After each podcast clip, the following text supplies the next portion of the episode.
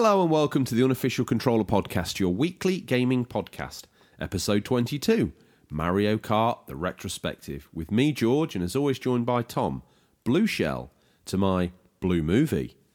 How's it going? I'm okay, mate. How are you?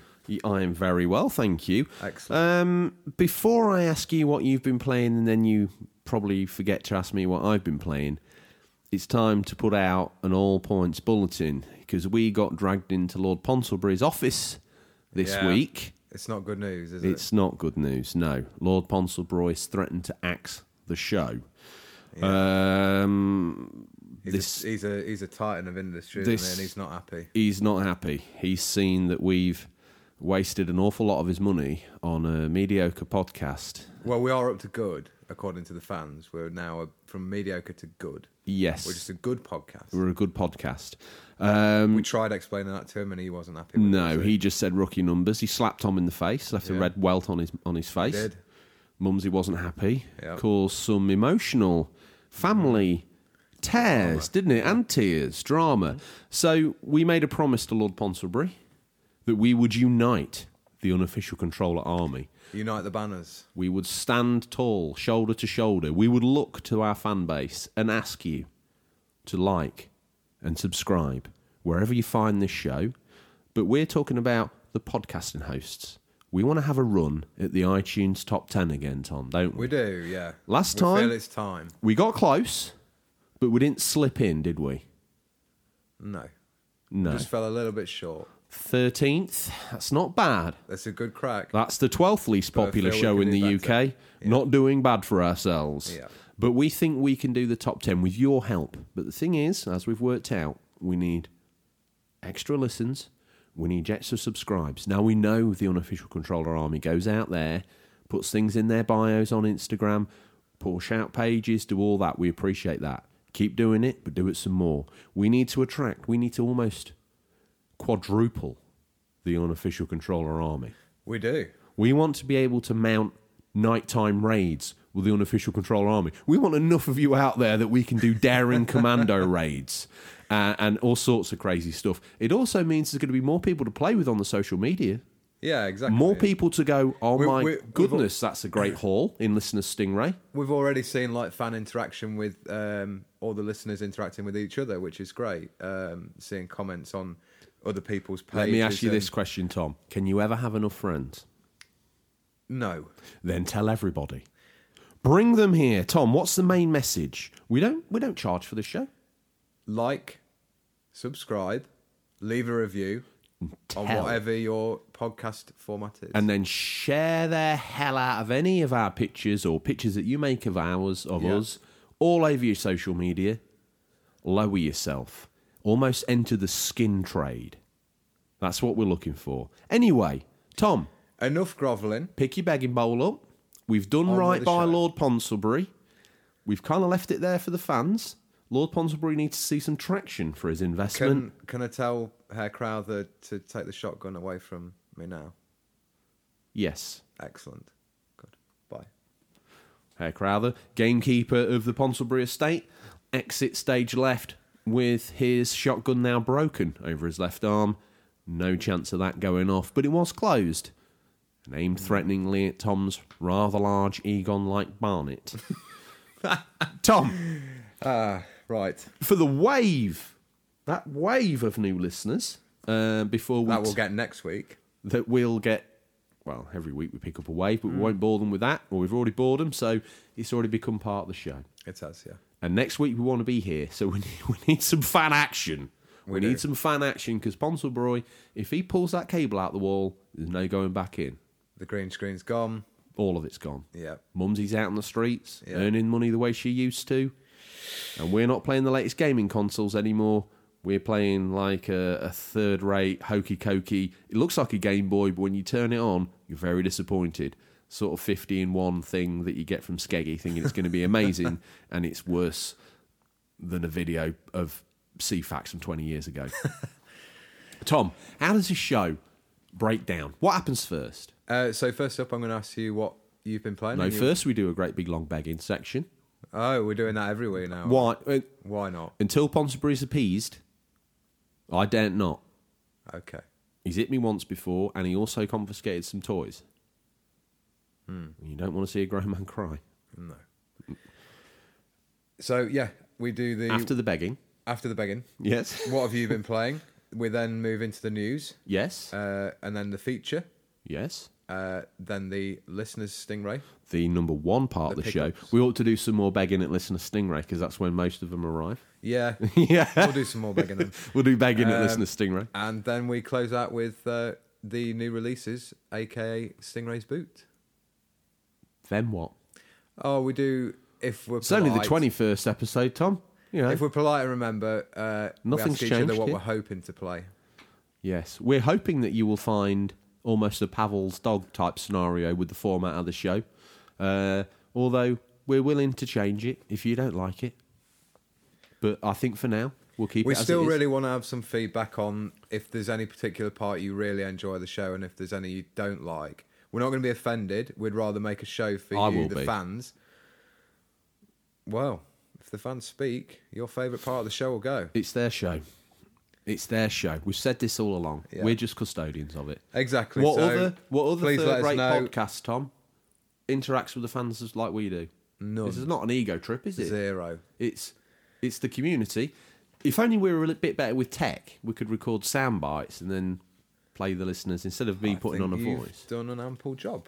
Well, that in the past. one day we might work work towards that. Yeah. Right. Let's move on. Uh, what have you been playing this week? I have fallen deeper into a Yakuza black hole than I thought possible. I thought you were going to say Minecraft, so I'm quite relieved. I've not played that. Good. And then I ask him what he's been playing. It's Red Dead Redemption 2 and Overwatch, but that's absolutely fine. I've played Minecraft three times and I'm banned. Uh, yeah, I've been playing more Yakuza. Can't get enough of it. The good thing about Yakuza Kiwami is that they've actually. I don't. I never, as I've said many times, I didn't. I've never played Yakuza 2 on PS2. Uh, but I don't think this extra Majima story that we're getting now, Goro Majima, was in the original, but they've they've done this extra set of uh, hour long chapters for the character with the, The eye patch. patch, Do you remember me talking about him before? Yeah.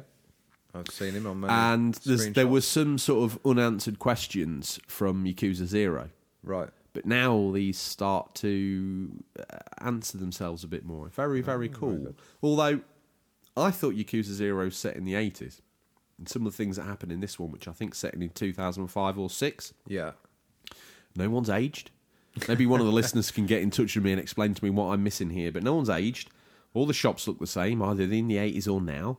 Um, people barely have aged at all. Like there's a, a character that I've just met in the second chapter, the end of the second chapter of the Goro Majima story, uh, who looks exactly like she did Yeah. in Yakuza 0 So was that in the 80s or not? Because I'm confused. Maybe not. Maybe not. anyway, I'm a, I'm uh, I'm looking forward to getting that finished and then downloading. I don't know whether to play my PS3 copy of Yakuza 3 in this in this saga of Yakuza that I'm putting everyone through and myself, or whether I should download this new version for the PS4. Treat yourself. I have some news for the fans on that though. You can only buy. I thought you could get the game separately. Oh, we discussed this last week, so it's You can't. Clarification. So you can't buy them individually. No, Got to buy the set. you buy the set, and I want to buy the physical set as well. Still good So now I enter. Okay, so do it. over a hundred pounds to own the games twice. If you are in as fact, big a fan as you say, In some cases, four times. I think you're a big enough fan. I'm getting to be. I'm a bit gutted. I, I, I was saying this to someone the other day when I first sort of got into it, or back into it in our local CEX before Finster Games shut it down. There was a Yakuza 6 box set that came with the glass and some coasters and some granite uh, whiskey chillers, granite uh, whiskey stones. Very nice. And I look back and I why, why didn't I buy that? I'm actually drinking a, a Japanese whiskey right now. Suntory. Well, I'm driving the show, so I'm not willing. Once again, as a passenger, Tom, You can drink to your heart's content. He lets me have a good time. He's a good man. He comes, everything's prepared. He takes the money from Lord Ponsonbury off the mantelpiece. Money I've not been taking because the show's not been earning. Hmm. And he's drinking expensive Japanese whiskey. And I have to stay sober to drive the show. You do. I tell the you best what, thing about being co-host, or like the secondary? who I'm the secondary. No, I'm the co-host. Oh, You're like the anchor, like the lead host. I'm that big heavy weight that just sinks every time he gets deployed. Anyway, Tom, Um, it's only right and fair that I ask you, possibly for the last time, what have you been playing? I have been playing more Fire Emblem Three Houses. About 45 hours in. Are you happy that your final, possible final ever, what you've been playing is uh, you talking about Fire Emblem 3, or is there any other games you Look might want to mention? baiting the words out of my mouth. I've been playing Overwatch, and we've got some news coming up about that in the news section. Oh, that's Uh, why you didn't reveal to me that that small Otherwise, addition. you would have not allowed me to put it in the script, but it's too late No. now. Well, seeing as you've mentioned that, Tom, which one of our hardcore listeners that have made themselves known to us has won a half-eaten pork pie? Uh, Game Boy Matty. Hmm. Hopefully, Game Boy Matt has developed some front teeth to bite through the thick hide of said half-eaten pork pie. If not, there's a half box of Italian breadsticks. His choice. His choice. Half-eaten, or the box has been cut in half. Half eaten. Half eaten as in someone's taken a breadstick and eaten all of it and consumed it, or they've ate half of the breadstick and spat said half eaten breadstick in the, in the box. No, no, it's been digested. It's been digested. Been so digested. the box as well. Pooped. Anyway, we're rambling. You're confusing me and you're rambling. Is that all you've been playing? Yeah. Well done, Game Boy Matty, on winning that uh, small half eaten pork pie. Yeah, not had much time this week, so um, I'm looking forward to my pickup on Friday or Saturday, which we'll get to in the releases. But uh, yeah, just Overwatch We- and uh, we might not. this week. There's only 50p in the electric meter. Is there? hmm Listen, listeners, you came here for some sort of gaming news. Uh, goodness knows why you came here, but uh, we've scoured the very darkest region of the internet to bring you the latest stories. I won't read that, but I will read that. It's time to remember how good you used to be at games. The collection, titled Disney Classic Games Aladdin and the Lion King, has been announced. Has some neat features in addition to the ports themselves. Multiple versions of the game will be included, with the exception of the SNES version of Aladdin, it being a different game and all. You'll be able to skip to any part of the game you like, and then hop into the action. Tom, good feature for the not very good gamers like you and I. a rewind feature that will like, instantly retry tricky sections too. Uh, and they talk of a museum mode with concept art. There's even a rare playable trade demo, uh, which must have been at E3 or something. Uh, for it's included for good measure. The collection will be available digitally and physically at retail on 29th of October. For at the moment, we've only got $29, but I'm sure it'll either be £29. Uh, and that's available, as far as I'm aware, for PS4, Xbox, and Switch. Tom, thoughts on that? Yeah, so this started out as a rumor today, um, and as of course we've always got a finger on the pulse, and we In the uh, pulse. the, in the pulse, we clarified now that it's had an official reveal trailer with all this info. I'm a bit wary of that price point. Is it That's now that we steep. announced James, the work experience boy, who's coming in and doing the news and the scripts now? No, because he might not be around next week. Oh, no, I haven't told him No, Okay, keep James under wraps. young James, who's Young James, he's done well though there because he's has. he's gone from Yeah. he's gone from rumor, he's stepped it up and he's backed it up with facts. Yeah, it's one of the reasons why he got the Um, show. That well- and he can type. So we've discussed before the difficulty of the Lion King. I think that uh, rewind or fast forward feature is really good. Um, Hmm. But will it take a bit of the playability out of it? Of like, oh, one more go. I'll just try and get past that bit where you can just go. Meh, I'll just skip that bit. If you've got if they're gamers with your patience, i.e., back in the day they'd have had a guide in every cheap book under town. yes, I'd imagine so. if they show patience and resilience, strength, intestinal fortitude, they will continue without using this this Cheap feature. nasty little rewind and fast But forward that's uh, the price point is very steep. I think for those, even with those extra features, they're not. I was going to argue with you that the price was very good. How much are they on the retro market? Do, would you know offhand? Probably about fifteen pound each. Oh, so not bad. Then you got to buy the console if you ain't got it. Yeah. And this is like Okay. a, a remastered Blu-ray re-release, isn't it? You know, they've they're very nicely presented. There's the art section. There's uh, the extra. So they're going to be like a. HD image quality. I I think, think, if you imagine if you were just playing a, a Mega Drive on RGB, I don't imagine it's going to be any better than that. It's not probably even that possible to upscale it much further than that. Cool. Uh, you going to pick it up?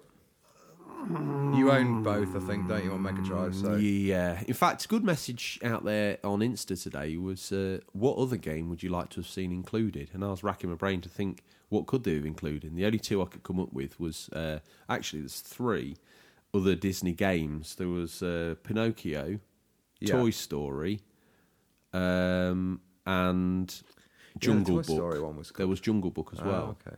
So they, if they'd wanted to do a three-way, but let's face it, the Well- games that are remembered and lauded as being the absolute killer Disney apps back in the day were these two, weren't they? I feel like they've done well as with that is because they uh, you've got the Mega Drive Mini coming out with a great selection of titles, two that you'd really want on there, but probably because of licensing issues and such aren't are now going to be available. So good news. Yeah.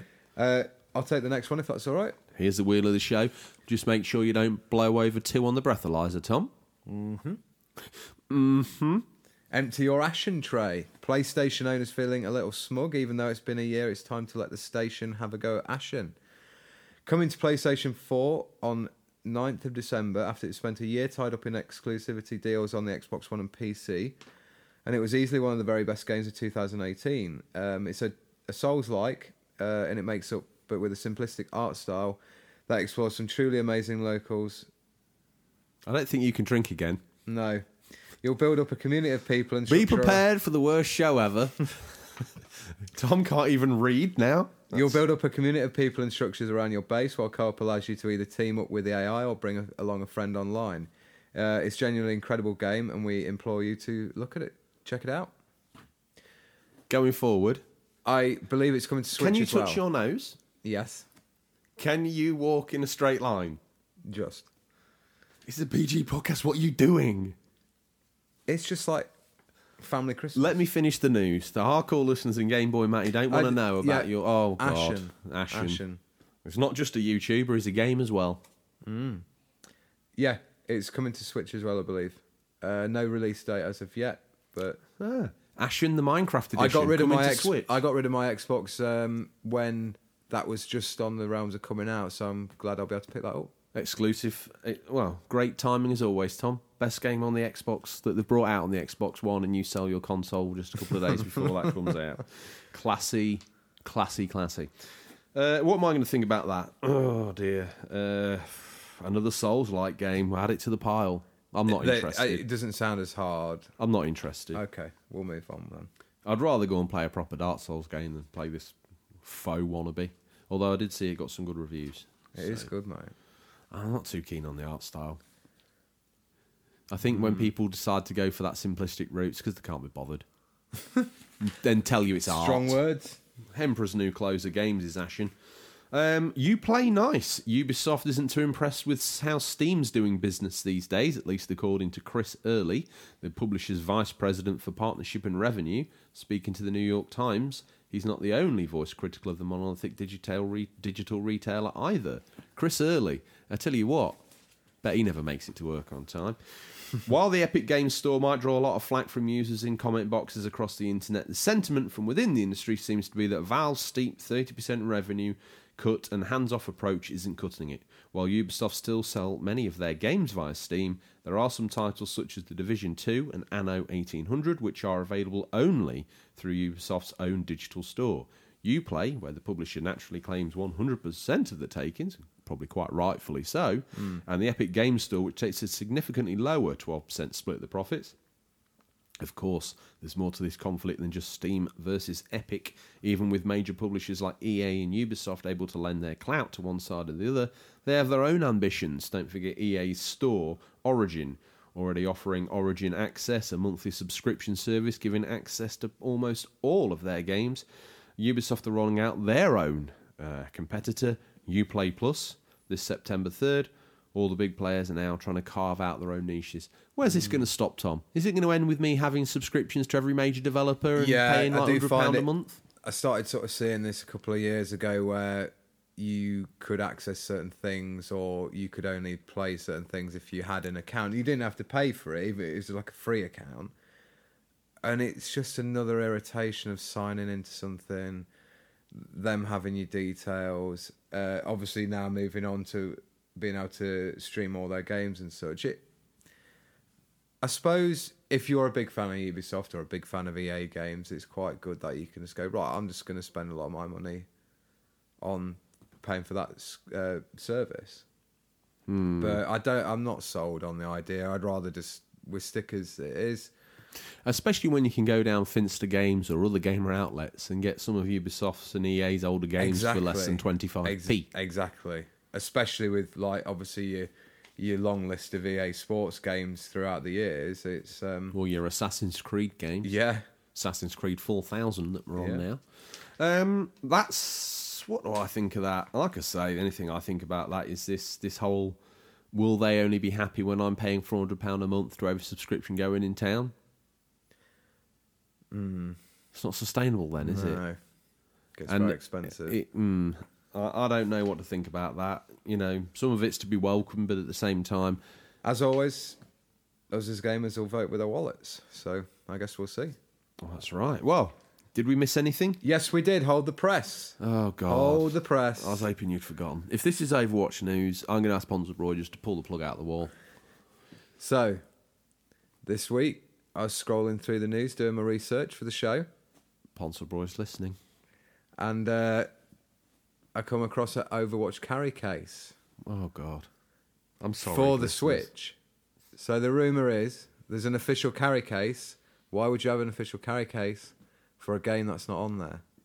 to make And- to apologise to the fans and let them have something to show that they like Overwatch if they can only afford that third-rate handheld console. Anyway, Jeff from the Overwatch team, he said there's another big announcement for September for Overwatch. So fingers crossed. We don't really make enough of our exclusives that we get, do we? Really? We've wasted a few of these. Switch Lite coming in July. Get in the get in the backpack. Get in the back. Ori and the Blind Forest. I don't coming think that to- was that great. Oh, the fans loved it. Oh, did they? Hmm. Well, now that we've info, I don't. Okay, pour yourself another one. See if I care. Tom, if let me, I'll cut back to preamble. May I? Yes. Did we miss anything? Do you have an opinion or take on the news that we missed? If so, Tom, tell them. How would they Uh, get in contact and let us know that we're complete drivelling idiots? You can direct messages on Instagram or Twitter, and you can also contact us on questions at unofficialcontrollerpodcast.com. I like that. Short and sweet. Well, we arrive at this part of the show that we like to think that most of you tune in for, and this week we're doing a Mario Kart retrospective feature. This week's feature is a discussion around the history of the Mario Kart series. As always, you guys got in touch to share those treasured memories of Nintendo's iconic racing game, and we're including those to add a real personal touch to this story. Heard that before anywhere?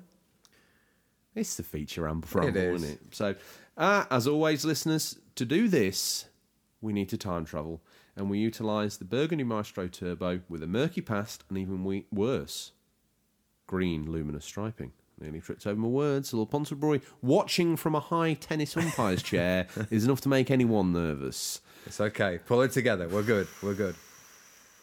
Let's get in the turbo anyway. He just keeps waving his thumb like an emperor, you know, Roman emperor. It's like, is it up? Is it down? Or what's happening?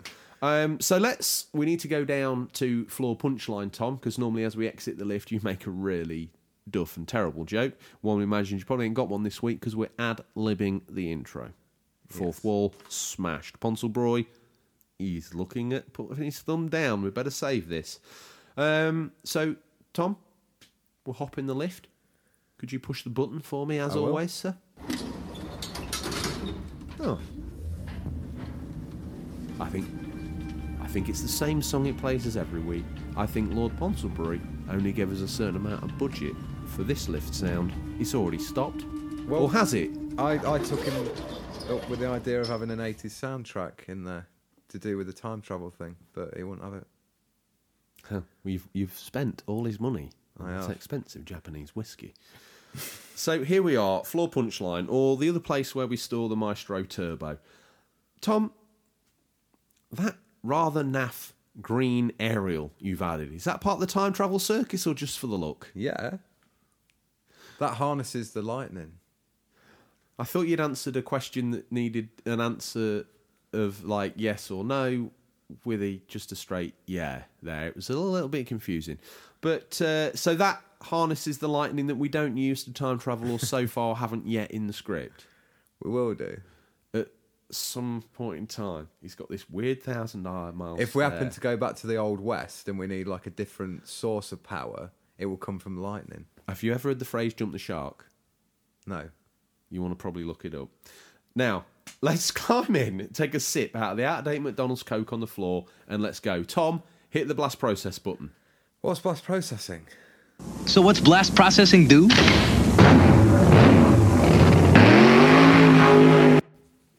Oh, God. Whoa. That, as they say, we must be getting slightly more hardy to the time travel, Tom, because the first time you spewed up, but even though you've drank a small brewer's worth, you're holding on to your liquor well. Distillery. Listeners, welcome to the second one man show. Tom's getting very slowly inebriated. Uh, and it's I'm not. shook up for life after that shotgun threat from Herr Crowther. Well, Ponsonbury means it, so you best book your ideas and make this the best show you've ever done. Uh, so here we are, something a little different and dangerous considering the timeline. You see, we've arrived in my teenage bedroom. Luckily, I'm out, and all magazine and contrabands have been hidden in the secret place. it's the end of January 1993, and young me has been dragged to his grandparents. So me and Tom have come back uh, to enjoy Mario Kart fresh as the day it was born. Oh, you were taken away on the day it came out. I believe I. Well, there was always the trip, the weekend trip to Yeah. grandmother's. We've timed this to come in. We've got time. Uh, don't don't go in the secret place. I won't. I'll leave that drawer alone. Draw. Rip the whole floorboards up. uh, releasing in Japan in August 1992, September 1992 in the USA, and patient as ever, we in Europe got our mitts on it on the 21st of January 1993. Glimmering there in its blue PAL box next to the iconic SNES. But where did all this begin? Why would Nintendo make a kart racing game? Shameless cash in, frivolous waste of the plumber's screen time, cynics everywhere. But then we got to play it, and wow. Let's look into the first game. Produced. Produ- Sorry, mate. I just thought, I didn't think you could read. I, I was going to have a bash at those. With my Japanese whiskey, I feel like I could pr- pronounce those Japanese names. You can barely even finish your own sentences that you're thinking up in your mind, so I don't know why you think you might be able to read this. Let's look into the first game, produced by Shigeru Miyamoto and directed by Tadashi Sugiyama and Hideki Konno. I'll tell you one thing about that Japanese whiskey, Tom. It allows you to pronounce Japanese names better, doesn't it? We should use it all the time. Only maybe you should Japanese-based games. maybe you should just silently get wasted in the background. I host the show, and then whenever I need to pronounce one of these things, we wheel you in a little bit like Retro Gamer Thomas. Excellent idea. I tell you what, I know, I know you're going to be like, "What? What are you doing?" No, I'm sober, and I've got some important news to pass on. Did you know the Retro Gamer Thomas was had a had a uh, someone pretending to be him on Instagram? They wrote their name, Retro Gamer Thomas, and at the end they slipped the I think it was the number seven in to their mm-hmm. name. And you know when Retro Gamer Thomas sees one of those loyal hardcore listeners Yeah. that in every time Yeah, he yeah, does a write up sure. he puts our little bio in as well. Mm. This faker copied like seven of his last posts, including the ones that have been in Stingray's boot, and copied all the blurb as well, put that underneath, Yeah. and were passing themselves off as everyone's favourite console muncher, Retro Gamer Thomas. I He, didn't. he is a, a serial console killer who has he, he's he's made a Oh. copycat killer. He's a copycat. Tom, have another wet. That's oh, the I best will. thing you've ever come up with. Retro Gamer Thomas has got a copycat, inspired a copycat killer. Another console cannibal in the village. We shouldn't give this guy too much credit though, because we don't we don't want him becoming bigger than the original. That's the second best thing you've ever said on the show. Let's move on because the fans are here to hear about I've Super lost- Mario Kart. Yes, tell me more about this superb game. It transpires after the launch game F Zero for the SNES, the Nintendo boys were looking to find a way to display two ships on screen at once. Development started well, but the complex architecture of the F Zero tracks led to it not being able to run well, so they started to work on simpler tracks. Hmm, well, the idea to create racing modes of the game had been present from the beginning.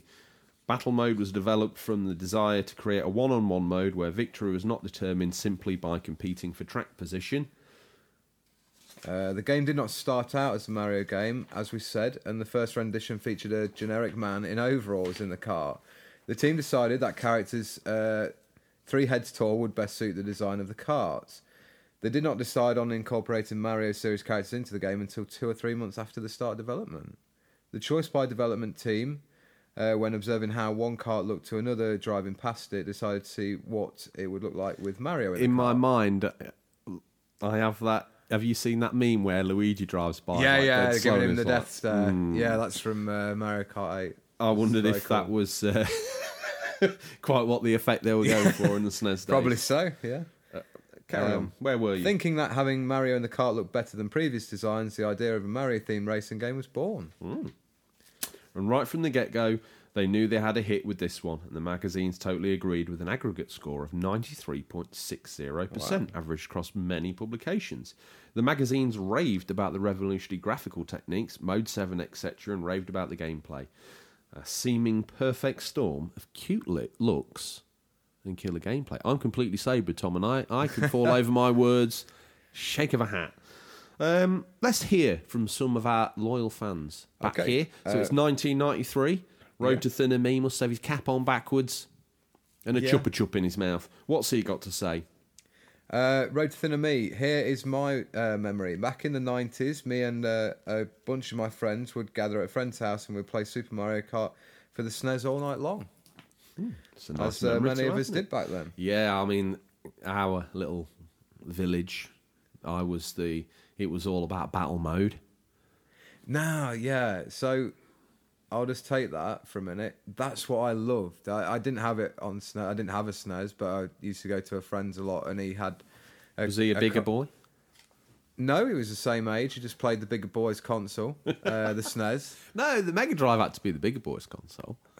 A debate for another time. Our blood. Um, so yeah, he, he used to love having the races, and I was like, oh, can't we play battle mode? Pa- battle mode again, battle mode, and we just constantly play battle mode. yeah, I And if he beat me, I'd be like, okay, you get to play. I had to racing." bike ride five miles to get multiplayer Mario Kart action. Really? Yeah, and did religiously. It's not. It's all right, you know, when you do the Grand Prix, but the battle mode in the multiplayer, uh, for even for me, was where that hurts game. my eyes if I try and play it now. It's very fast. Like, Put the drink down. yeah. Uh, Who next else we up, got? Comic Pictures. That's the AKA of Adam the Artist on Etsy. Forward slash Comic Pictures, no space. Makes sense. Nearly had a brain muddle there, but uh, what's he got to say for himself? What was that thing called that the SNES did? It was like Mode 7 or something. First saw it on F Zero, then Mario Kart had it. Geez, oh, that was cool, wasn't it? I spent many hours playing what we called Mario Kart with my mates. back back then, it was the forefront of multiplayer racing, unlike now. It's fun for sure, to be honest. Some of the big boy games make it seem kind of like it's lost its edge. Not its shine, though, and I have to say it's definitely still fun, especially playing with the kiddies. But it's the kind of game that I would ever. it Is but is it the kind of game I'd ever play on my own? Nah. Funny how nostalgia makes brilliant fuel for racing games of the past. Clever wordplay there. Very clever. So clever I couldn't even get it out. uh, the game was a hit, and even to this day features on top games of top games. I'm going to put my teeth in. I have no excuse because I'm sober as a judge. Features in the top of all time game charts. It certainly does. Hmm, that was hard to say. Um, But what did this racing game with uh, a Nintendo mascot do for gaming? Well, it started a whole genre of mascot racers, like the likes of Crash uh, and Sonic getting on, in on the action. and don't forget Street Racer, which released for the SNES Mega Drive and PlayStation and well, seemingly every format known to Stingray. And that's Uh, a lot. Uh, but once the dust had settled and the copycats had died down, it was down to the big N to do the difficult second album, further hampered in gaming by the shift to the new hardware. That's never thought of normally, is it? I mean, y- you know, Sonic managed to squeeze out three of his games on the Mega Drive. Yeah. And they always had sort of palette and tools to use. Every single time they did one of these Mario Karts, they did one per system. So there's never the chance to refine the product that you've got on that system with a Mario Kart 2 on the SNES, for instance, where Yeah. they could have u- worked with what they'd known and refined that Mm. product down. They just canned it and moved to the next console iteration. Yeah. Well, the next one came about with uh, Mario Kart 64. The move to full 3D was the right one, arriving in Japan in 1996 and 1997 in Europe and the US. Hang on, can I stop you there? Yeah. Something's puzzling me. Did you ever play Street Racer? No, I've never heard of it until now.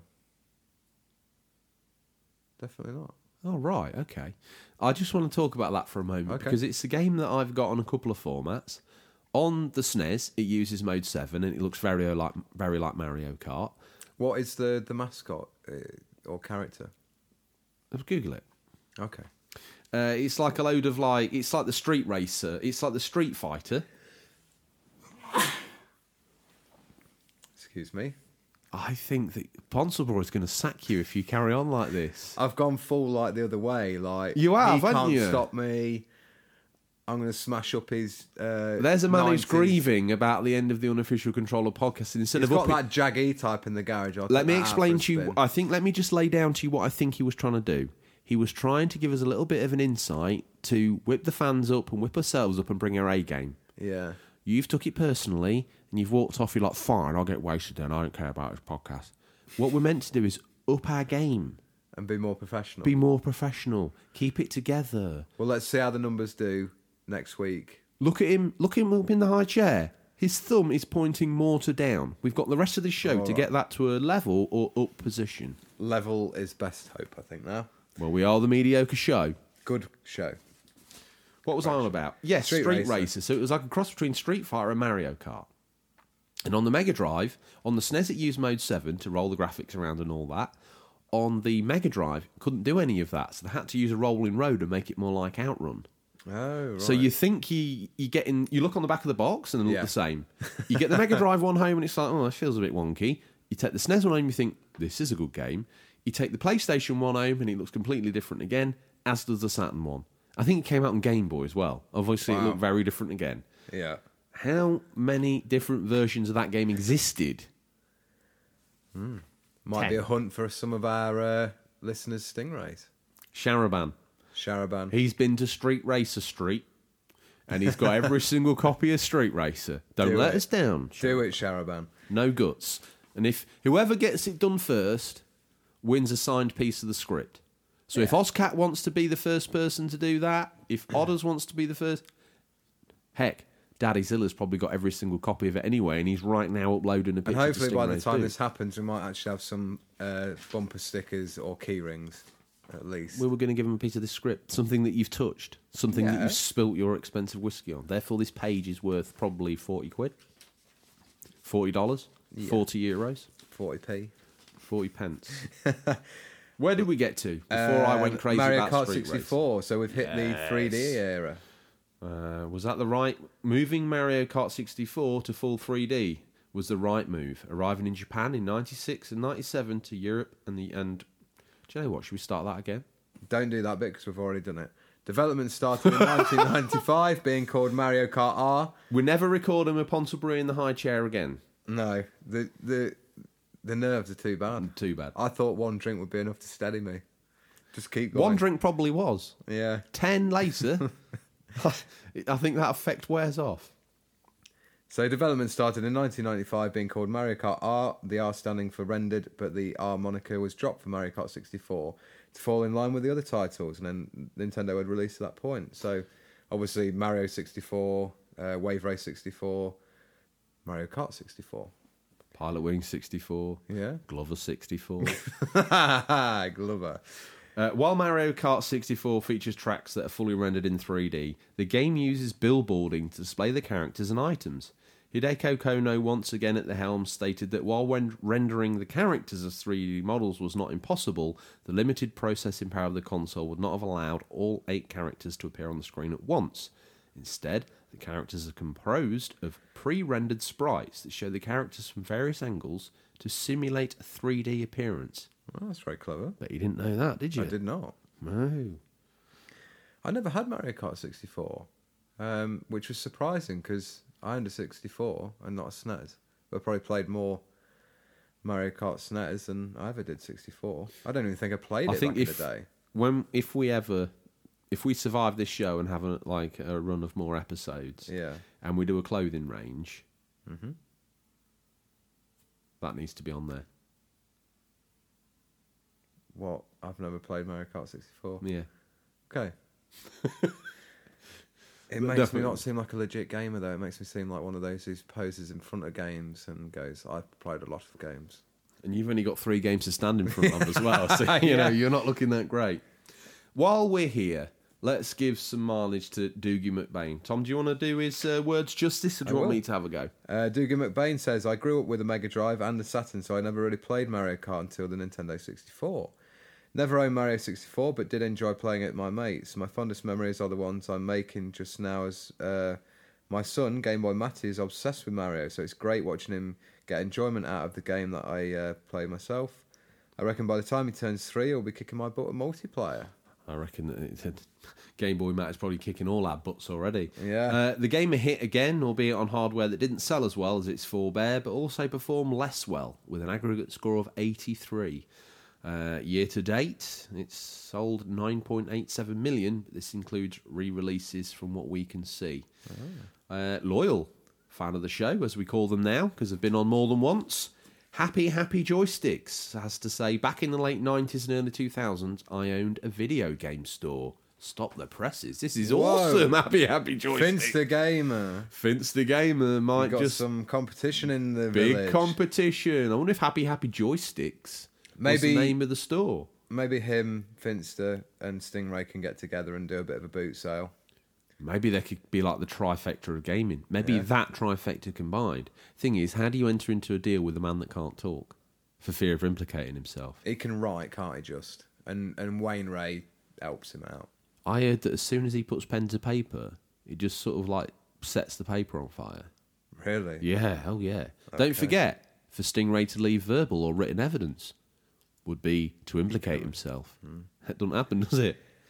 uh, anyway, happy, happy joysticks. We're just getting over the thrill of you owning a video game store. I had a big screen TV, which was special in those days, and I used to run Mario Kart 64 tournaments on it.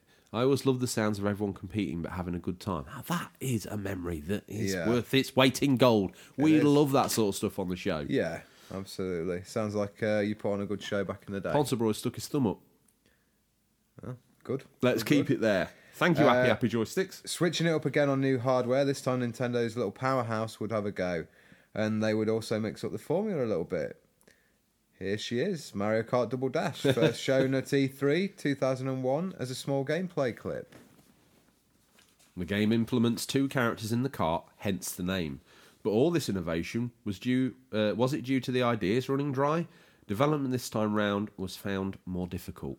Tom, before we, we, we lurch in any further, you've said that you've played the uh, original Mario Kart at Yeah. friend's house. You never played Mario Kart 64. Great T-shirt. And development this time round on this one was a little bit more difficult. But switching things up, I presume because you'd gone all in on the GameCube, you had Double Dash. Nope.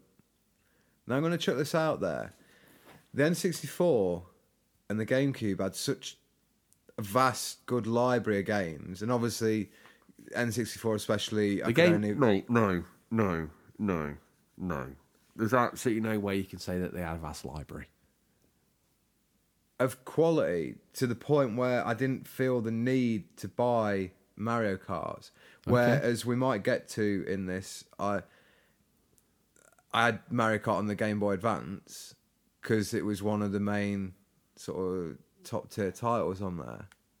I, But I felt like with the GameCube and the 64 that there was so much else I wanted to play. you know, James, he writes the scripts. Mm-hmm. He only did the main consoles. That's fine. It doesn't matter. Thank you, Um, James. But moving on, I think Have you on the played Double Dash? yeah, I played it. Well, It's that's a cool relief. idea. I Yeah, thought I was cool going to be one man showing it again. No, it's Drunken alright. man never played Mario Kart. Turns up to a podcast and just ad libs. Uh, the development team struggled in devising gameplay features that would be enjoyed by fans of the series. One of the hardest tasks Chief Director Kiyoshi Mizuki was assigned to do was to attract people who had no prior experience with the series. So he decided to make the gameplay as simple as possible. And I think that's probably noticeable in Double Dash, isn't it? It's a Mm. very pick up and play game. Yeah, it certainly is. Um, producer Shigeru Miyamoto presented the staff with a variety of options, uh, which they in turn would have to incorporate into the game the best way possible. Miyamoto let the team decide which graphics they want to use without restrictions. People often forget by this point Miyamoto was all over Nintendo's portfolio, offering ideas and facing them such as Star Fox on the Um, and uh, yeah, well, let's talk about that for a minute there, Tom, because I think at this point in time, Miyamoto had established himself as a legend. yeah. Uh, but he seems sort of obsessed with rewriting everybody else's game, and Dinosaur Planet there is the example, where it's like, you know, your dinosaur game, Rare? Like, yeah. No, that's Star Fox now, make it happen. It didn't really add anything to the game, and he's walking around, you know, he walks in, I've got a good idea, he just throws it at the Mario Kart team. It's like, you want, like, this is crazy. Yeah. You, you know, yes, he's respected, but he's walking around being given such freedom to literally up Mm. Not skittle. always a good thing. No, was this? Do you think that's in- is that show through in the GameCube? Is he got his hands in too many pies? I love Star Fox Adventures, going off the subject of Mario Kart quickly, um, but it'd be interesting to see if Dinosaur Planet would have been fondly remembered as uh, Banjo or um, Conkers or a lot of the other rare big hitters. So, yeah. Oh, that's a solid point. And we'll have to maybe look into this Dinosaur Planet flim flom on another episode. This controversial sequel fared slightly better with an average score of 87 and sold somewhere in the region of 4 million units. Uh, but where now, Tom? To the land of motion control. That's where. Let's get the team back together with Miyamoto and Konno back once again, although in producer and general producer roles. Implementations of the motion controls would be front and center, and we think they got this right. The game was also designed around a wheel accessory designed to be light for long playtimes and designed to fit in with other official accessories. The wheel has been a hit here in the bunker, and we have loads of them. hmm The game was the first in the series to feature BMX motorbikes as drivable vehicles, an idea which Konno proposed since Double Dash out of his own passion for extreme sports, but was Oh, rejected due to seemingly bizarre image of Mario riding a bike. Um, few things I want to talk about there. Motion controls on the game. You've played this one. Have you played Mario Kart? Wii? Yeah, I have. Yeah, Yeah. the wheel works really Yeah. well. Yeah, yeah, yeah. Yeah. You are shocked. Uh, I've played that one. the, the wheel is cool, and I think it, it, it adds a little bit of something. How does it? Because I've never played it with with four players with the wheel. Hmm. Does it get a bit too chaotic? No. No, the motion controls still handle it. Yeah. That's good. Yeah, I've not seen an issue with that. There's four screaming Excellent. children jumping around, oh, smacking that's cool. wheels around their heads. So, Yeah. Tom, it's time to defrost the cryo chamber and wheel in our longest serving fan, the Here Barber he Who is. Games. Barbary Games. Slap him in the microwave, hit defrost, Tom. What's he got to say? Being a PlayStation fan growing up, I ended up missing a lot of the early games in the franchise. Most of my early memories come from game nights with friends back in the day. Other than that, the most of my early Mario Kart experience came from the handheld games, notably with Mario Kart DS. I don't know how many car trips and bus rides were spent playing that game almost non-stop. Hmm. It's a good point there. I that the GBA one I was on about. Um, I do remember being at college and having that, and then convincing other people to get a Game Boy Advance to play Well, Tony I- Hawk and Mario Kart. I was in the forces at the time, you were, yeah, and I was away with a Game Boy Advance. yeah. Still didn't have a backlit screen. Crazy. No, and me and this lad, we spent hours on it. And I think it was Bowser Castle 1 that we Yeah. decided was going to be our time trial jam. Had some really good courses. that really one. good game.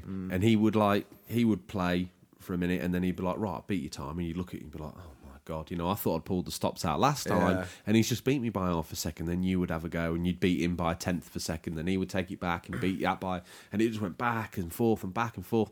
Some of my best gaming memories are Mario Kart and a GBA, Uh, time trial as well. Like, Yeah.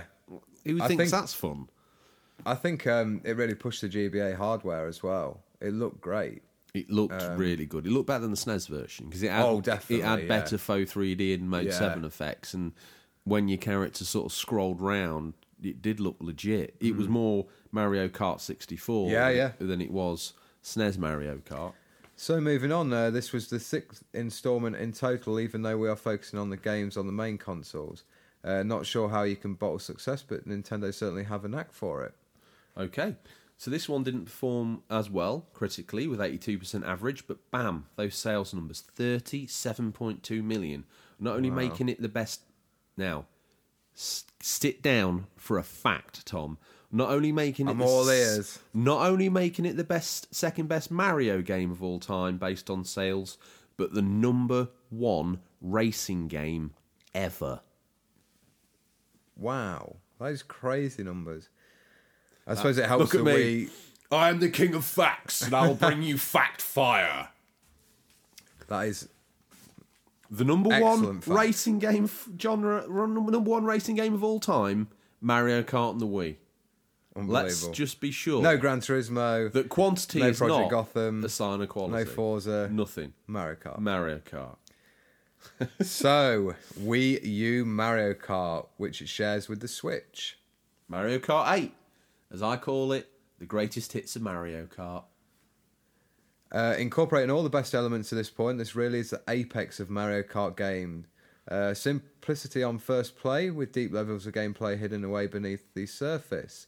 Uh, Mario Kart 8 new features included anti gravity racing, in which certain parts of the track can allow players to drive on walls and uh, up ceilings. During these sections, players can bump into other racers or special bumpers to trigger a spin boost, which gives them extra speed. So uh, we wind ourselves back to the current time.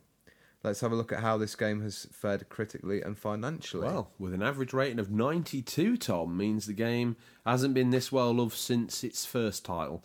Uh, 8.44 million units sold, so it's also a very good way to bring us full circle. to me, that is the it is the best one. Obviously, Having played none of them, he declares the latest one the best. like a true hipster. Absolutely. He's got the moustache, he's got the whiskey. Uh, let's I tell you what. Let's let's bring in the CEO of Finster Games, Finster Gamer. It's been nearly twenty years since I've played Mario Kart, so I don't think I could add anything informative to the discussion. But thanks for making me aware of the mobile one coming out. Just went on the Play Store and pre-registered. Hmm. Tom, what's your thoughts on this new mobile version coming out? Oh, it's good to hear someone sort of talk about that because it was um, announced this week. It'll be coming out. Uh, I think was it the twenty fifth of September. Um, yeah, I think that's right. And it's I was reading it's going to be able to control with with one finger, um, doing all the controls on the phone. oh dear, Yeah, I don't know. it's basically that Mario Kart, um, Mario jumping. Oh, game. the Mario Run, yeah. It's that- it's free to play as well with obviously microtransactions or, or in-game purchases. half a million pounds to actually get the full game. Yeah, I mean it's going to do well, isn't it? Mario Kart on a mobile is what people are wanting for a long time. Do you want to? Uh, do you want to top up your drink one last time, and then we'll do last orders at the Wagon and Horses? Because before we uh, end out the show, Yes. we've got a host of loyal fans that ended up coming just as the door closed for a lock-in. So Yeah. who's the we first will uh, one we'll on get the list? through Tom? those. Um, are we going to do Tech Mike before we get to that, or No, are uh, we Tech keeping Mike, that for I'll the tell you what, while you're busy working around with your phone, I'll do the first person at the bar, and that's Eslo and Midner. First time I played Mario Kart was on the SNES in the 90s. I was playing against my girlfriend's eight year old brother. I was about 20. I relentlessly made sure I beat him every time because it was annoying little so and so. I never let him win. It was very important to make sure uh, he knew who the bigger boy was. Oh, Big fan of the show, Esler and Midner. Uh, no Mercy is their sign off. Who have you got up next? Uh, I've got Game Boy Matty chiming in uh, to go along with his dad. Uh, Mario Kart is the best. Me and my dad play it on the Switch mostly, but I've had a go on the mini SNES too. So much fun. Can't wait for the mobile version. Uh, Mum better keep on her gossiping to a minimum so I can play it. Game Boy Matty. He's uh, very acidic towards his mumsy there, but you know we'll let it go because he's one of the stars of the show. Uh, who else have we got here? Let's not forget him, Tom. How could we? He's out on a good behaviour bond because PCSO Ross Kemp's not found any nibbled electrics in his back bedroom where he's got retro gamer Thomas living. Um, I had a Mega Drive back then, and my best friend had a Super Nintendo. He told me he had a kart racing game. I was very underwhelmed. Boy, was I wrong. Such an addictive game and an original idea. Plus, with the way they made it look 3D was incredible. I couldn't believe the graphics. We were playing it for months and still play today in all its different versions. I've played other Mario Kart racing games, and although I have really enjoyed the last two Sonic racing games, it's Nintendo and Mario Kart that are top dog when it comes to kart racing. Hmm, I fancy a nibble on a. Su- oh dear, he's relapsed. Hmm, I fancy a little nibble on a Super FX chip now. Well, let's let's reattach the face mask before he does something he'll regret. Yeah. Signal to PCSO Ross Kemp to wheel retro gamer Thomas out. He said his piece. We don't want him. We don't want him too tempted, do we? We don't. Uh, next up, Odders UK. I was initially taken with Mario Kart on the SNES as I'm not the biggest fan of racing games. However, I quickly realised how good and accessible it was, and I've been an avid fan ever, ever since. Anyone can pick it up and play. Uh, and it's managed to get better with each sequel. You keep thinking, how can they possibly improve on it? But with each sequel, they do. Fair point. Okay, and uh, before we finish there and head to our final fan for the last word, which is going to be this week Tech Mike reviews, Retro Collector Ray chimes in. Um, some of my best memories as a kid are attached to this game. The count and I, countless nights staying up with mates playing Winner Stays On to passing on the legacy of Mario Kart and SNES to both my lads. It's still a game I reach for. As for the mobile, I can't wait for it as long as it doesn't come become a pay to win advanced type of game. Can't wait for the podcast guys. Retro Collect Ray, thank you for your loyal Yeah, thanks support. for the feedback. Um, some solid points there. It's still a favourite even to this day. Probably making it the best Mario Kart. You don't have an opinion? You're slurring and looking at the floor. Let's end out the episode. Well, let's end out, let's end out the feature. Been a good ride, and man, it's been fun. Just like Mario Kart should be. But what will the new mobile version be like? Can we hope for a classic? Let's end with an end. Let's end with a loyal fan. Tech Mike reviews. This series is what defined the kart racing genre, and frankly is the only and frankly is the only so success from the genre. They have managed to keep each game in the series feeling fresh. The mobile game is no different and looks to bring some new features to the series. My only worry is microtransactions and how they might disturb the gameplay. Hmm. Now that's something. Now we're all the way back here in the future. We've left the secrets underneath the bed where they were meant to be. We've left the room sacrosanct, my teenage bedroom. We've come back to modern times I think microtransactions. Like, why don't they just make a good Mario Kart game? Let us buy it for fourteen ninety nine, Yeah. or even twenty nine ninety nine if it's good enough, Yeah. and play the game like normal people. Why do they feel the need to do a free and then It's, microtransact? it's like the ongoing um, profit, isn't it? I just think, like, you make a good point there. It's almost like receiving a demo, playing this free to play. Hmm. Do it as a demo and trial it, and then say you can buy the full game for this price, like you just said, is is, is the better way I to think do if it. you it's nonsense. if the game was good this- enough and it was fifteen ninety nine, which I don't think's out the way. I think. Sorry, I'll just cut in with this. They're aiming at obviously children who gonna have shorter attention spans. So trying to I say, don't. I don't. think if they go to their mum I or don't dad, think kids have got shorter time. I think that's a myth. I My don't kids know. will watch a four hour movie, not a not a blink. yeah, but would they watch four hour movie again? Probably. The same one. Yeah. Okay, well, the point I'm trying to make is if they go to their mum and dad and say, please, can I have this Mario Kart game? It's £20, mm. they're going to go, mm, is he going to be bored of that in a week and then he's going to want another £20 game? Or do we let him pay one or two pounds to buy a few more tracks and see if he goes off it, and then on to the next one. Boom. Uh, Uh, thing is, if you make a mobile game and make it so it is that throwaway, it's only going to be treated as throwaway. yeah, If they paid fifteen ninety nine for the game and little Johnny really wanted it and then he stuck to it, you know, it'd be different, wouldn't it? Or yeah. would it? I don't know.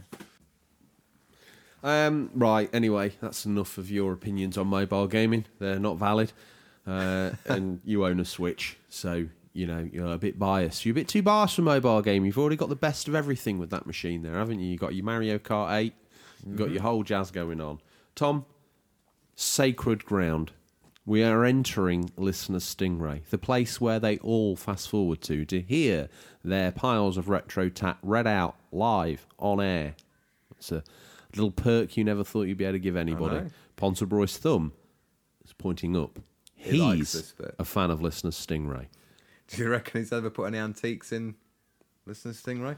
I think he might do next week. Maybe he might, yes. When the big man makes a house call, you better be ready. Whoa, these guys got in touch to show us their pick of Stingray's boot. You can too. Just hashtag Stingray's boot on Instagram or Twitter or email us at questions at unofficialcontrollerpodcast.com. Tom, as this is the part of the show that most of the fans listen to, is it time to remind them, as they fast forwarded all the way here, shame on you, Oscar, little devil. Um, Please like, subscribe, and leave a review on whatever podcast format you listen on. And if you fast forwarded to this point, it will be news to you. But Ponsonbroy's threatened to axe the show. So we're making a run on the charts, and we need our loyal listeners to Tone it it- up. Tag us in everything. The unofficial controller army needs to mount a commando raid on the Apple Podcast charts. We were 13th before. Let's consolidate together. We've got more brothers and sisters than we've ever, ever had. Ever now. And if we unite this army, the episode 21 army, Tom, nothing's unachievable. Now we need up work in subscribers because we've done our research. That's how the charts work. So we need you guys to go out. We need you to pester your grands. We need you to get their iPhones. We need you to go into the podcast app, subscribe to us, and then mute the notifications and put the phone back in her handbag. She'll never know and together like this, brothers, sharing pictures on Instagram, sharing our posts on Twitter, making up your own posts and slapping them in your stories. We love it all. We need it all. Ponsel has threatened the end of the show.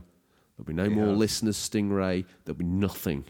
And we need the unofficial controller army to have our backs, to prop us up like two drunken men who've had a little bit too much Japanese whiskey at the bar and they want another one and they don't want the landlord to say, You've had too much.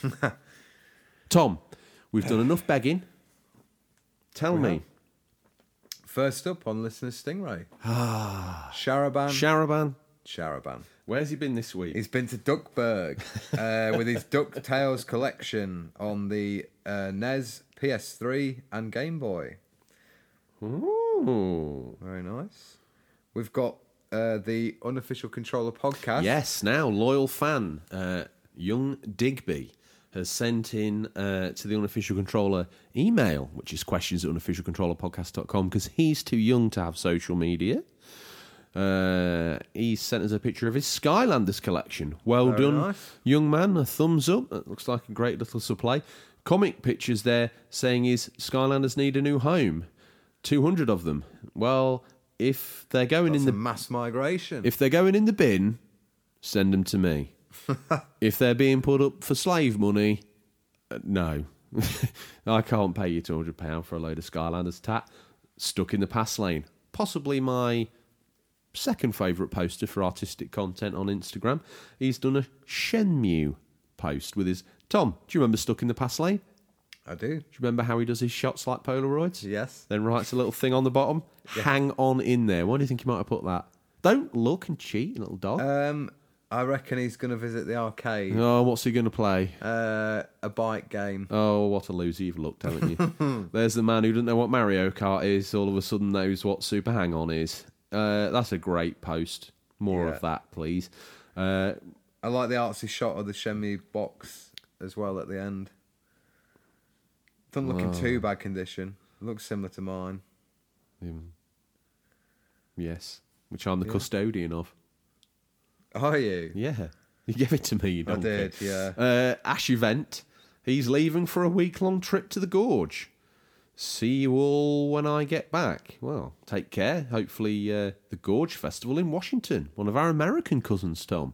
Going to be a seven day camping trip altogether. Well, let's hope he decides he's a bit bored one afternoon and decides he wants to break out the unofficial controller podcast. Please spread the word in the US as well, because we uh, we have quite a few US fans, but we want more. So Possibly, and you're listening to possibly the last, best, worst show ever made.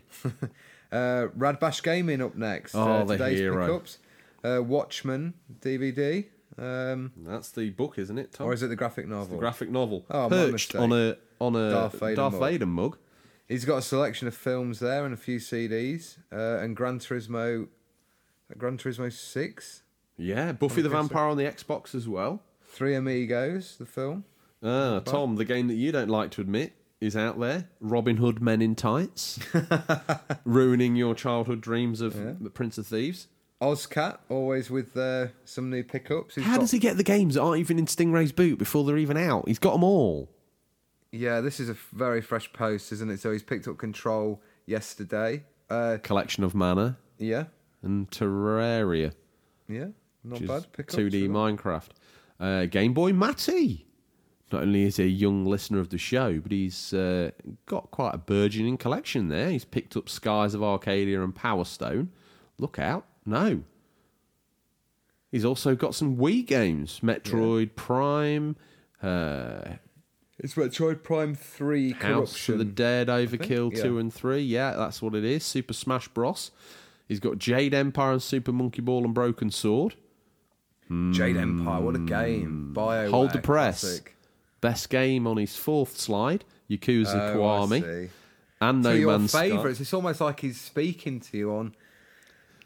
He obviously is. Well, as I your- as I said to his father, as I said to his father, Doogie McBain, I speak toddler. It's fine.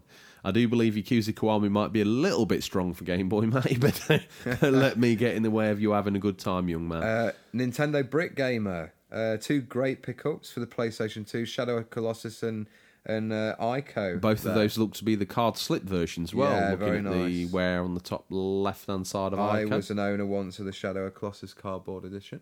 I've got the cardboard edition of Shadow Colossus, but I've got a hard case for my Okay. Ico. Mm. Many different these variants. Next one, Dash Event. Oh, well, you should know what they are because you owned one of these, Tom. Proud owner of a Virtual Boy. Do you remember that? No, You had a Virtual Boy. I didn't. Definitely not. I think I toyed with buying one when I was going through a retro phase. I honestly believe you had one for about an afternoon, then realised what a f- dreadful mistake you had made, and went running back down with your receipt and swapped it by that point in time for a, a- probably a Street Fighter 2 controller for the PlayStation 2, another console that bizarrely you didn't own but you needed the controller for. Sharaban, Sharaban, Sharaban. He's been to Killer Instinct. He's bought two copies on the Xbox One. He's got one on the SNES, and he's gone and wanged an N64 one right up his yin yang. Uh, Game Boy nerd. Might be wrong, but well, have they been on the show? I don't recognise the name. It may be. it may if be you have, we're sorry, but if not, Yeah. welcome to the family. He's uh, he's got a nice setup there for his Switch. He has. He's He's been few- on because I said to him he wouldn't have the space for much longer, and he's got Yes. his that first little setup. So apologies. Yeah. Second week in a row, Game Boy nerd. You're more than welcome. Uh, if we forget your name again, I think you've got a right to uh, write to Lord Ponsonbury and ask for an apology letter.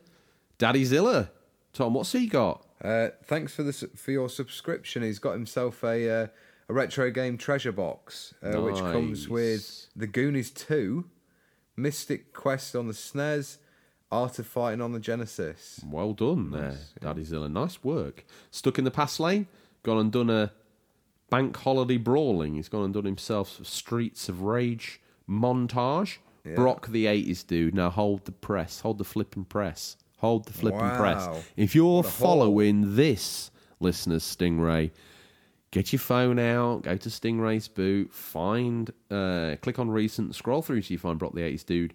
That dude's had a haul and a half. Hero Quest. Look at the. And I was going to is, say, uh, to top it off, the Mastodon on the Mountain Hero Quest. Good condition that is as well. The MB Bocchio and games. VHS. I've even, if you noticed, Oh. I've already been all over that like a rash. you have. Uh, Ash Event. It's got a picture. He's been in a fire station by the look of it. Uh, another firefighter related game. Uh, do you know what I'm really? Str- I want a firefight related game called Where Fire. does he keep all this stuff? Stop! He I'm making a plea. Sorry, in fact, mate, I won't sorry. make any more pleas because we're only Yeah, making one done- plea yeah, this week. done too many. What's the plea we're making this week? Like, subscribe, and leave a review. How much is how much does this awesome show cost A lot of money. for them to listen to? Oh, it's free for them, but expensive for us. That's a great price. It is. It's a price we're willing to pay. It's a price we're willing to pay, and it's a price you're willing to pay. Uh, anyway, I got interrupted, but I'm no, I'm not going to do the appeal. No. No. I'm Moving gonna- on. Ash Moving event. on. Tonka Rescue Patrol on the GameCube, a game I never knew existed. And he A game you never Um, need to know you would need to needed to know you existed. another firefighter related game discovered. Um, and he's got that in there with a um, what I think is a bobcat with various attachments. ah, a flail, firefighting attachments. No, a mulching head and a uh, deck mower. I think. And a shovel loader. Hello and welcome to the Bobcat Podcast, the official podcast for bobcats. Be it your accessories, mowing, I wish flailing. I worked for a fire service that had a bobcat with a with a mulcher. That's quite good. Oh, I heard there was a job going at the local fire station where you get to drive a bobcat, but they haven't got the mulcher, so I guess you're all out of luck. what a loser. Retro collector Ray, he's gone and slammed in some Studley car boots. He's got himself Finding Nemo on the queue, Shadow the Hedgehog on the PlayStation 2, Pokemon Battle Revelations on the Wii, and Mario Strikers Charged Football. He's also got Thundercats. Thundercats. Oh. Thundercats. Oh. Uh, Sharaban. why are you doing that? You're skipping on. He's got some really awesome stuff. All right, Sharaban can have another shout out. He's been to Little Mac's and he's played Punch Out. Nintendo Brick Gamer, new listener, Hmm. new loyal listener. Been in the DMs, slid in the DMs. And GameCube uh, Lord of the Rings Return of the King, good pick up. Blast Corps, GoldenEye. Yeah, All from the £10 as well. Not only is a new listener, he knows a bargain. he knows how to collect games as well. Daddy Zilla. Just when we thought Massive thought Wii collection. Just when we thought he had shuffled off, he shuffled back again. What's he got to say for himself? A closer pickup of tonight's trade. That's ridiculous, Daddy Zilla. My God. Uh, every game for the Wii, pretty and then much. a panned out version of it, which basically makes it look like a a new seat for the living room. wow. Oh, wait, there's more to it. He's just traded 113 games and two consoles. He is He's- a big he's time player in the retro market, isn't he? I tell you what, in the in the penny stocks, Daddy's Daddy Zilla's a, got 10p. Radbash Gaming, Tom. He's, I saw this post um, the uh, th- this week. Uh, I really like the Cuphead mug. Keyblade cool. baby. That's what I'm all over, like a Yeah. rash. Uh, Cuphead. What's in that Cuphead box? The yellow one. If that the I don't know. I don't know left. whether that was like a it's like a Cuphead loot box type thing they do where they, they supply various merch. Hold the press. Hold the press. Guess who's back in town? Ozcat. Mm-hmm. Is he? back. Yeah, got a copy of Moss for the PSVR. He's now broadened his horizons and he's picking up games for every format known to Stingray. Yeah. Uh, Moss is a game I enjoyed the demo of, and I've kept meaning to get a physical copy. Oh right, yeah, it did intrigue me. It looked a good idea. Yeah, although I feel maybe a little bit like Astrobots come and gazumped it in every single way. Mm, but, so. you know, it, I still remember enjoying it. Uh, Retro Collector Ray, again. Uh, Excalibur and Alien Trilogy on the PS1. Shadow Man, my favourite on the uh, Dreamcast. Original Sonic on the Mega yeah, Drive. what looks like a. Uh, is that a genuine? Yeah, a little controller S for the Xbox Yeah. One original.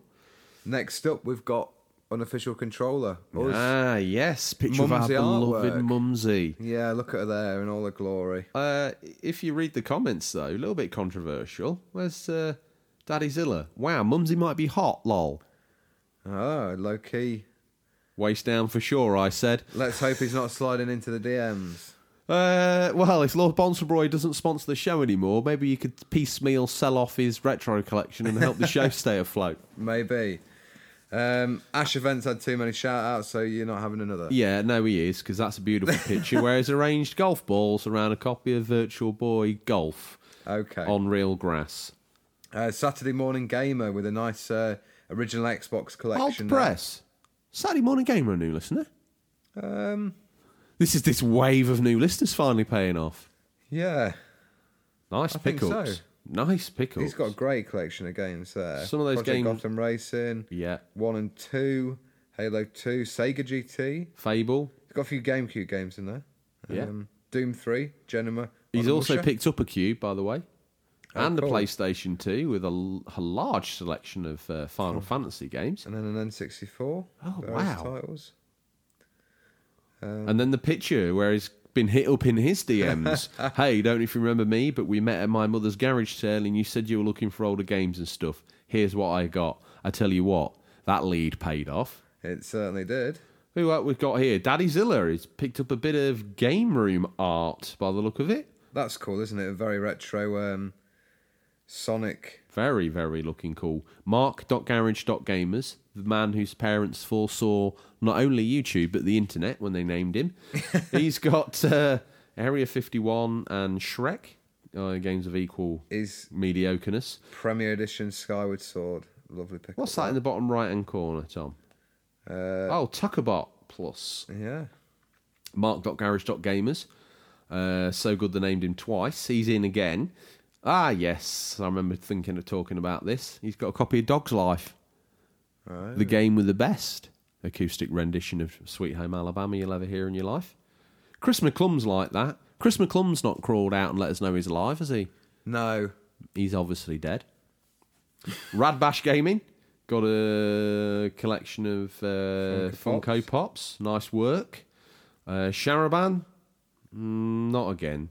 Mark.garage.gamers, mm, Coaster of Destruction Derby, and a uh, Classic PlayStation classic Mini. PlayStation Mini light, call it what you like. Ozcat, been and got himself Today is a pretty big day in history. Ooh. One of the most influential and powerful game series in history made its way to the US. Very nice. Legend Maybe Zelda we should have done a Zelda retrospective, Tom. Oh, you, Harvey you Retro. that. loyal, tough, hardcore fan of the show with his own YouTube channel. Uh, like what you're doing with your hair in that shot, sir. Uh, and the eyebrow raise. I like a well animated eyebrow. The people's eyebrow. And he's got himself what a lot of people refer to this show as. He's got himself a copy of Balls on the Mega Drive, he has. like Waterford Duck's back. Mm-hmm. It's like working with a brick. Ash Events got a very underrated game, Heart of Darkness, on the PlayStation. Uh, if you scroll through, though, he's also managed to capture his cat's claw or dog. It's a cat, I think that's a cat. and there it comes. Retro Gamer Thomas filling up the shelves in PCSO Kemp's back bedroom. uh, he looks like he's bringing in his Master System, Mega Drive, and if my eyes fail me, that looks like a boxed his boxed SNES collection. And he's also put another shelf down underneath his games to showcase his favourite duster. Yeah, it looks like he's got a little bit of brasso on one edge, so it's obviously done a good shift in the cleaning cupboard. Jack Rabbit Gamer, new name to the show, but guess what? He's a PSP fan, so he's welcome here from South Dakota. Dakota? Dakota, where they don't like the Gota. Sharaban uh. bringing Tom round sober as a judge with his Metal Gear Solid collection that seems to hold no bounds. Oh, that's missing missing a couple of games on the PSP. Oh no, there's one. Oh, there's the other one. What do I know? I tell you what I know. Nothing. Yeah, I remember those figurines. They're pretty good. Very detailed. Ozcat letting us know that he collects for the Vita as well with his X and X2 boxed remaster copies, variants. Very cool to collect those. Uh, IO Retro Gamer Dad, he's had a he's had a right old haul there. He's got some NES games as well as some Xbox games, including Legacy of Kain. Unofficial Controller podcast means Tom, We've come full circle. the full turn of the wheel. You still haven't got the phrases right. 21 episodes in. That's all the dips in the boot for our listeners. Don't forget to hashtag Stingray's boot or email us for your pickups to be read out. So, as we say, if you don't happen to have uh, social media, and we don't blame you, um, you can email us, and we would implore you to do so because we love the conversation, don't we? We do. Tom,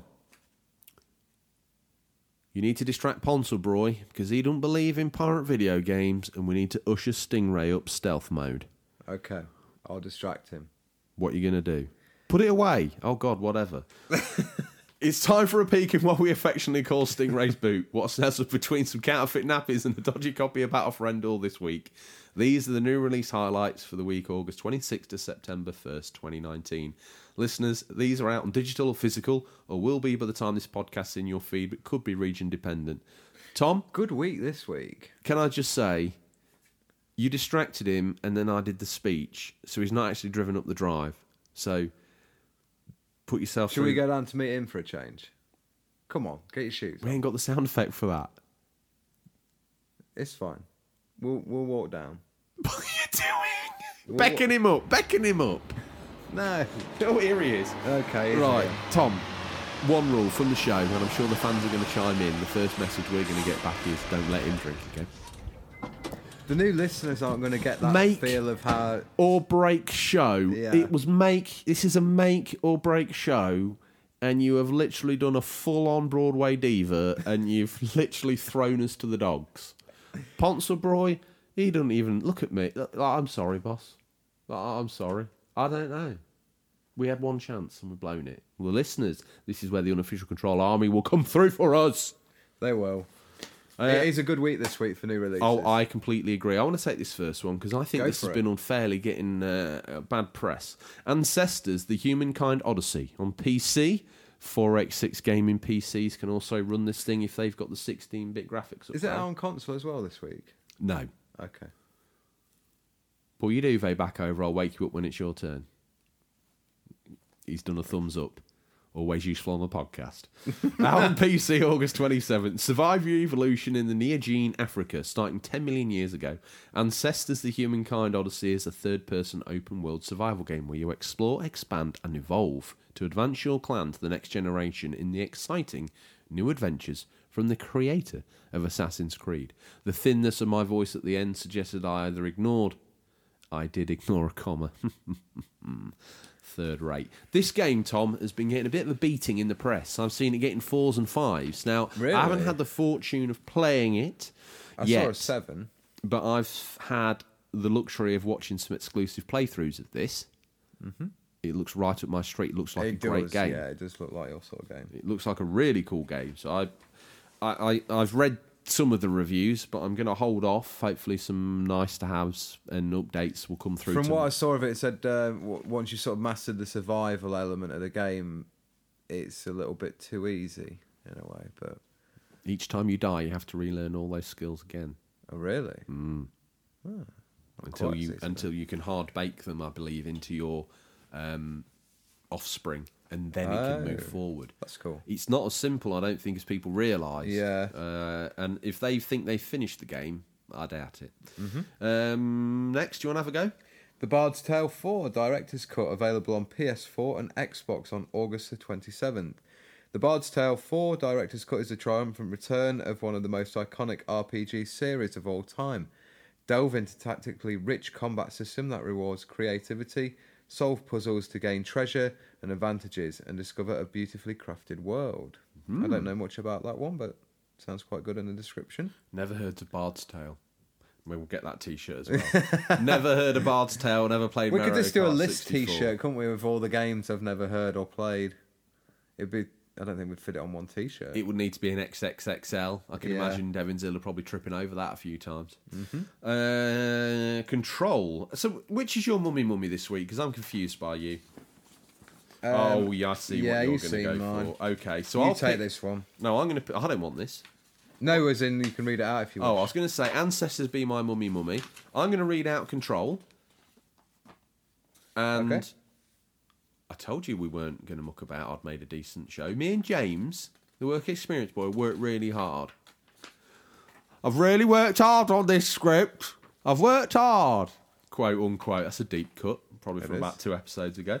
After a secretive agency, and this is Control. PS for PC and Xbox, August 27th. After a secretive agency in New York is invaded by another worldly threat, you become the new director, struggling to regain control. This supernatural third person action adventure will challenge you to master a combination of supernatural abilities, modifiable loadouts, and reactive environments while fighting through a deep and unpredictable world. Tom, any other day of the week, that would probably be your mummy mummy. It would. It's made by uh, Remedy as well, who made the great Alan Wake. So Just the mention of Alan Wake's actually put Lord Ponsonbury's thumb up in the air. has he? Yeah. He's a fan of the game. He's a fan of Bowie. He is a is a uh, sort of aspiring novelist, though, isn't he? So he, he likes the Alan Wake angle. Be careful of the character traits you invent for our third rate fictional characters because we need to remember what we've said they do. Okay. Write that down. Well, Ponsonbury's a novelist. Uh, Taste of Power. Taste of Power on PC, August 27th. Good week for the PC listeners this week, Tom. yeah. All two of them. Uh, Uh, on sale. Taste of Power is a PC ga- game about the confrontation of Europe, China, and Middle East in the alternative world of the Middle Ages. You need to build cities, learn technologies, and participate in large scale battles, and many unique warriors, artillery, artillery engineers, spies, and much more. Uh, World of Warcraft Classic on PC, August 27th. World of Warcraft Classic is a faithful recreation of the original World of Warcraft. Combat mechanics, original character models, and skill trees all contribute to a truly authentic experience. So, are they releasing that again? Just as a re release? A faithful recreation, yeah. Ah, I think they've gone back and remastered it. I should have Ah. done. It looks great. I, I've Yeah. heard there's some problems with obviously World of Warcraft's big. It might not be on our uh, radar, Yeah. but it's huge, and a lot of the servers are blocked because they're so full. Uh, Wow. There's people having to wait hours to get signed in. Hmm. Uh, it's gone off big time. That um, if you're a fan of World of Warcraft, you're thinking of picking that up. I would say maybe just wait a couple of weeks for the f- all the John mates who need to have a Yeah. go on it first to die down, so you can have your hardcore uninterrupted time on your server. I've heard about this next one, uh, Wreckfest, PS4, Xbox, August 27th.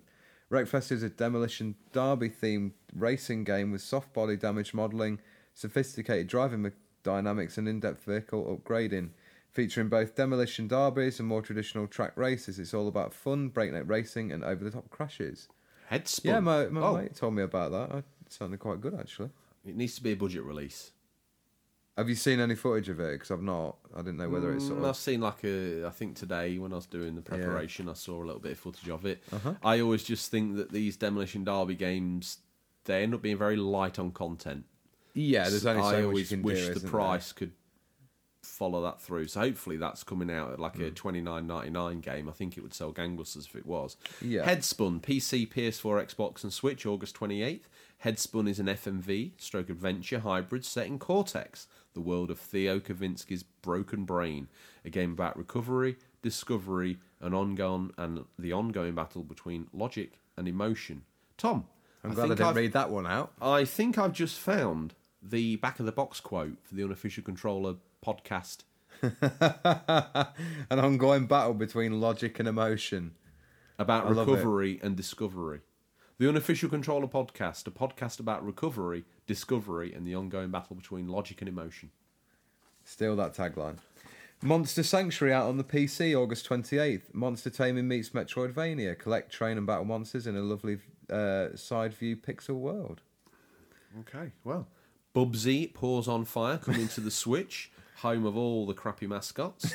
August 29th, from developers of Bit.trip series comes Bubsy Paws on Fire, the latest and greatest in Bobcat based gaming. It's a Bobcat type of week, isn't it? It certainly is. I'm going to take this as well. Okay. Heave Ho on PC and Switch, August 29th. Heave Ho takes up to four players with a simple goal don't fall to your death. Players will use their own two hands and the outstretched grip of their friends to grapple across each level on their way to victory. Tom, before you pick out your very predictable mummy's mummy, mummy mummy, what's the show that the what VHS movie or series are you going to pull out for us to watch while the listeners go, "Whoa, that was nostalgic." Uh, I'm picking out Conan the Barbarian and Conan the Destroyer double pack, starring Arnold Schwarzenegger and Grace Jones. A classic action 80s movie. Grace and one of the early ones of uh, Arnie's career.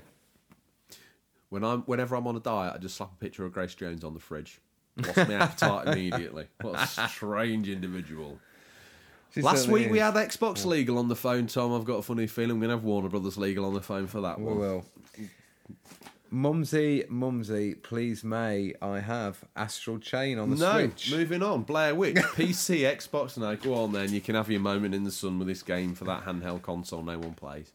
This game is getting great reviews. Got to say, Astral Chain on the Switch out August 30th, which is this Friday. Uh, humanity's last chance against an interdimensional invasion is a special living weapon called the Legion. As a rookie officer in the elite police task force Neuron, you and your Legion will work together to solve cases and save humankind.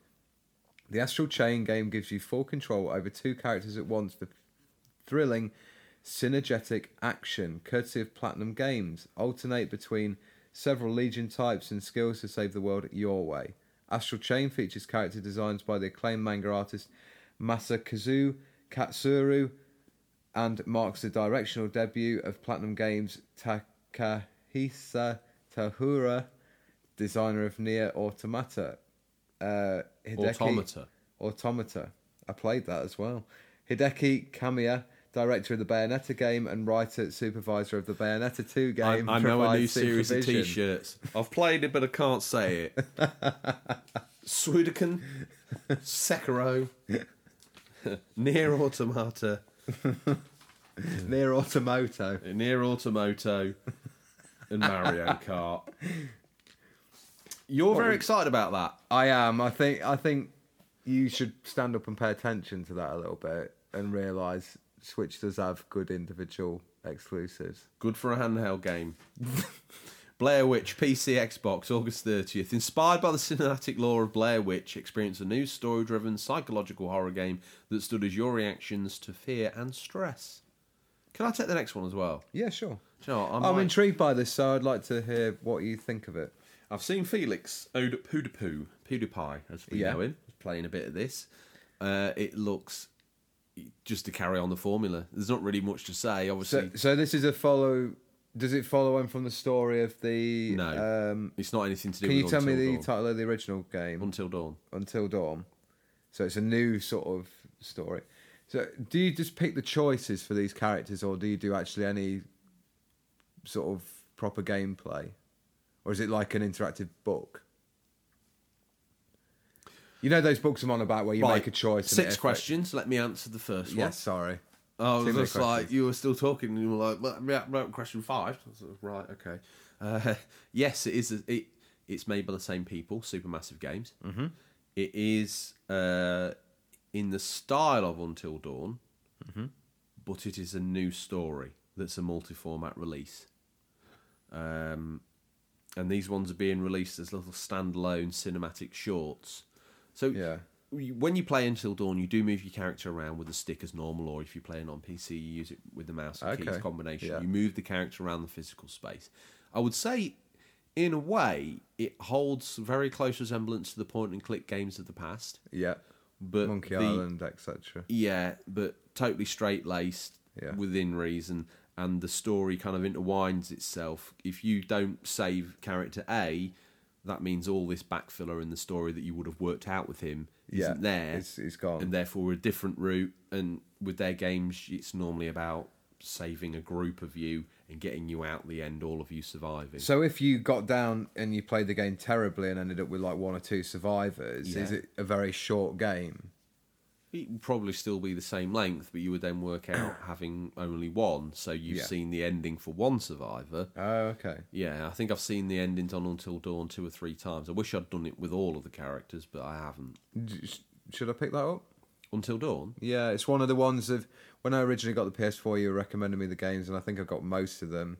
Uh, it's one I, I I've yet to pick up. So If you've. What I would say to you is, depending on how long you've had PSN, you might Yes, find it's you've, on there. you've got on one on there, yeah. Oh, there. last minute bit of news: uh, Batman Arkham Arkham Knight and uh, Darksiders Three, I believe. How many the- of the unofficial controller army are still around to hear that, do you think? all of them. loyal till the end. Tell you the only thing that brings a tear to my eye, people like Nintendo Brick Game are reaching out and saying, you know, keep good work. It does make the difference, doesn't it? It does. Lord Ponsonbury, I have hopes that the what we've asked of the fans this week it'll happen. He's just giving me death stares, but I'm not making eye contact, so it's not a problem. You know, you've got that lazy eye. Yeah. I think he thought you were coming on to him, so I think he's I think he's replaying those advances. Okay. Where do we get to? Tell us about the Dark Pictures. Dark Pictures, Man of Medan. PC, PS4, Xbox, August 30th. The Dark Pictures Anthology is a series of standalone, branching cinematic horror games that can also be played online with a friend. That's a cool feature that they've added since Until Dawn. Oh, In Man of Medan, five friends set sail on a holiday diving trip that soon changes into something much more sinister. The one last question I'll ask you about that game because I don't feel I've asked you enough. Mm-hmm. Uh, have you got an idea of price point on that? Is it a budget release? Hmm. I don't know. remember. It, I don't remember until Dawn being overly expensive. It was never expensive. Yeah. This will be, I reckon, will be priced the same. It- uh, here's my guess, and we don't normally guess. I'd say it's about fifteen pound. I feel like we should play that through. Some of that would be good. I'll be well up for that. Okay. What you got? Uh, remothered tormented fathers, fathers out on the Switch, August thirtieth. remothered tormented fathers is the pure and realistic survival horror video game. That was a bit of Lincolnshire dialect coming out there. You too right. Root letter. Last answer. PS4 Switch Europe release. We don't know confirmation for an American one. Uh, August 30th, a mystery adventure which is solved by using two visual features live action and illustrations. That about wraps it well, up. that I was think. Lord Ponsonbury saying, You better hurry up because I ain't got enough budget for you to have a show this long two times in a row. Has he not? No. Wow. Tom, what are you hoping to play? Uh, Astral Chain, um, and and maybe finish sort of first playthrough of Fire Emblem would be good. I kind of want to get that finished before, but it's the the window is closing. As in, I've got, Neither of those are going to happen then either, are they? I just haven't got as much time anymore. Think of all the times I made I made time. Now you look back through your memory and you're like that guy was hardcore. What Come might- come to this midnight launch with us, boy, please. Yeah, okay. Yeah, okay, okay. And then I'll meet you online. Be. what is this? This is incoherent rambling. It The is. sort of thing a drunken man would do. so you're going to play those two games, and What I'm are you gonna- going to play? I'm going to finish Yakuza Kiwami 2. I'm I'm over halfway through. Surely it's going to drop this week. and then pick up uh, the Man of Dark Medan, Pictures. possibly. Uh, and what was that other one? Oh yeah, that's on 486 Gaming PC. I don't think the green screen's going to run that. No. Give it a try though. Yeah, Tom. And that's all we have time for you this week, listeners. No, don't, don't, don't ruin it. Don't ruin it. Rewind. That's all we have time for this week, listeners. As always, thank you for your time. We look forward to the pleasure of speaking to you again next week. Until then, happy gaming. And remember, there's nothing wrong with being given the unofficial controller. It's what you do with it that counts. Tom, hopefully, if the unofficial controller army assembles, I'll see you next week. In the top 10. If not, we'll probably meet here again, but without the microphones Yeah. play games As and we talk used to. about them, as we used to. Lord Ponsonbury, Thank you for curating the show. Listeners, we'll see you soon. Cheers. See you.